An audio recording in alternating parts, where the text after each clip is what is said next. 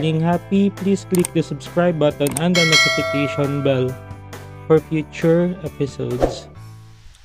Hello and good day. So today we're recording live and we're talking about perspectives on that. So ano itong perspectives on that na ito? Ito lang naman po yung mga worldview regarding utang.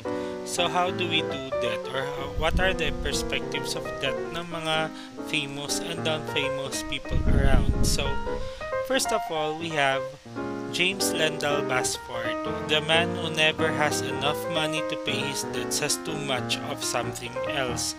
So, may possibility po kasi na nag-shop around, shop around tayo and we can actually afford to do shopping and yet we forget to pay yung mga utang natin. So, the possible thing is maraming marami kang gamit sa bahay na hindi mo kailangan na that you are unable to pay your debt. Kasi nga naman yung kung nagkakaroon tayo ng cash ay binabayad natin to or binibili natin to ng mga bagay na iba kaysa sa pagbabayad ng ating utang in which case this is very very much detrimental to our financial health okay so kailangan magbayad po muna tayo ng utang besides how would you feel kapag nakita mo yung ibang tao na pinautang mo na well di ba nagsacrifice siya para sa iyo, pinautang niya yung pera mo, and yet you, are, you are unable to pay him or her, but you can afford to do something else. Let's say, pay for new gadgets or new shoes or even travel. Diba? So, before, before everything else, bayaran muna natin ang ating utang. The second one is si Adam Smith. Ang sabi niya, what can be added to the happiness of a man who is in health, out of debt, and has a clear conscience. So, Si Adam Smith isa siyang famous na business management scientist and he declares na kapag wala kang utang and healthy ka and clear ang conscience mo, masaya ka. Ang problema kasi dito, kapag may utang ka, hindi ka talaga makakatulog sa gabi. Hindi ka patutulogin nito ay because you're with that and unang-una is iisipin mo how are you supposed to pay sa mga utang na meron ka. So, iwas-iwas po muna tayo sa mga utang kung hindi naman kailangan unless otherwise na kailangan natin itong utang na to. The third one is a Spanish proverb.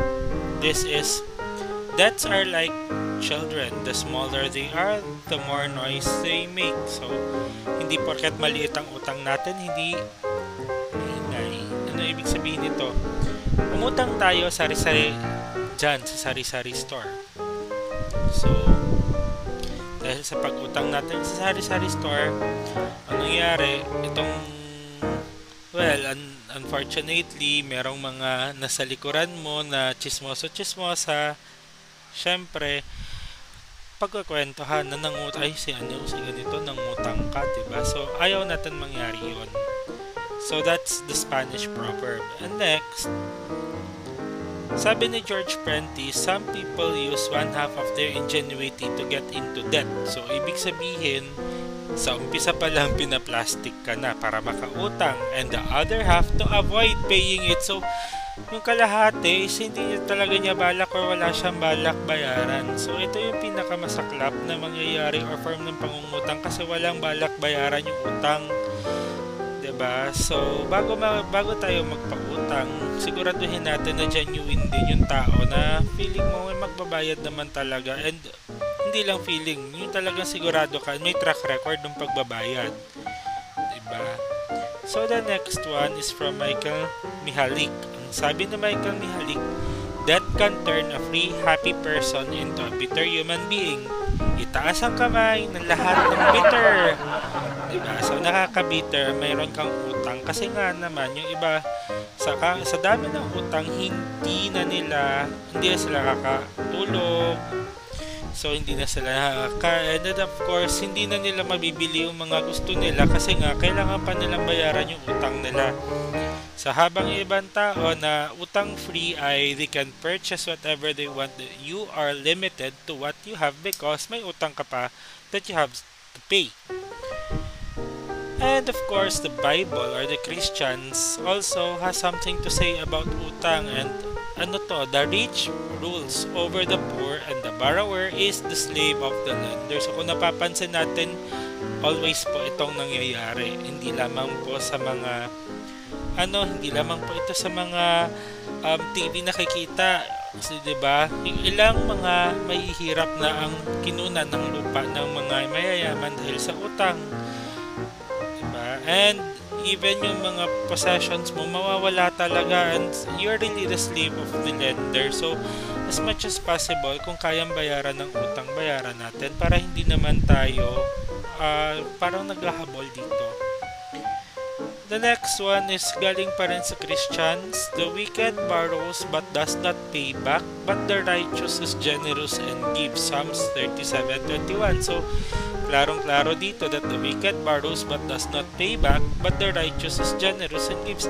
Nagaano siya, hindi yung mga wicked na tao kapag nanghihiram yan, wala yung balak magbayad. So, mag-isip-isip din tayo kung magpapautang tayo, siguraduhin natin na marunong magbayad to dahil kung hindi, ang tawag sa mga tao daw na ito, according sa Bible, ay wicked. Next, of course, this is the most important one, okay? Do not be one of those who shakes hands in a pledge, one of those who is surety for debts. If you have nothing with which to pay, why should he take away your bed from under you? Kung mahilig ka, okay, kung mahilig kang mag-pledge, mahilig kang mag-promise sa mga best friend mo na ikaw ay magiging co-maker para sa isang utang pero wala kang pera, think again. Okay? Bakit? Ano yung impact nito?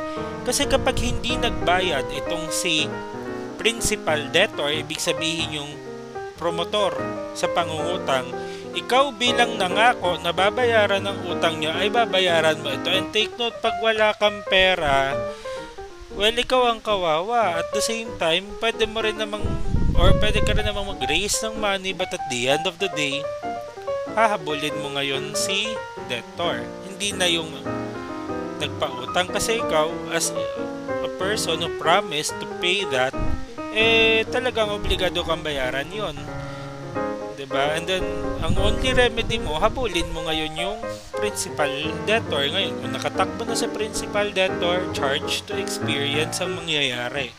So sa mga mahilig okay sa mga mahilig pumirma sa kontrata na mag-co-maker at alam mo wala kang pambayad Lalo na kung kaibigan mo to na nangungutang at may bad record na siya sa pangungutang sa iba't ibang tao, better think twice.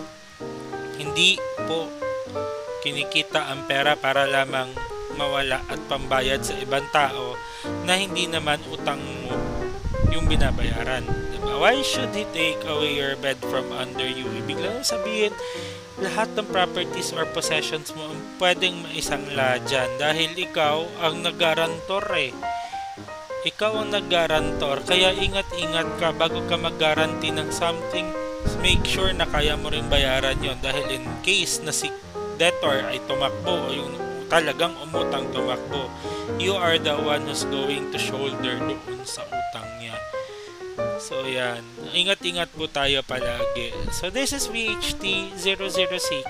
Okay? Nagpapayo bilang inyong kaibigan na kung may utang tayo, unti-unti nating bayaran. At, of course, dahan-dahan sa pangungutang.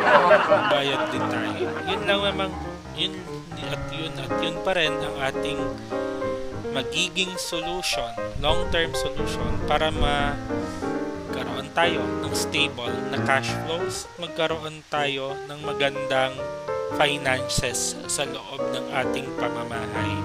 Magandang, magandang, magandang araw po sa inyong lahat at sana may natutunan po tayo dito sa recording natin na to. Thank you. Have a great day. And again, if you love and like our content, please share, subscribe, and like Thank you. Have a great day ahead and see you on episode 3. Bye-bye.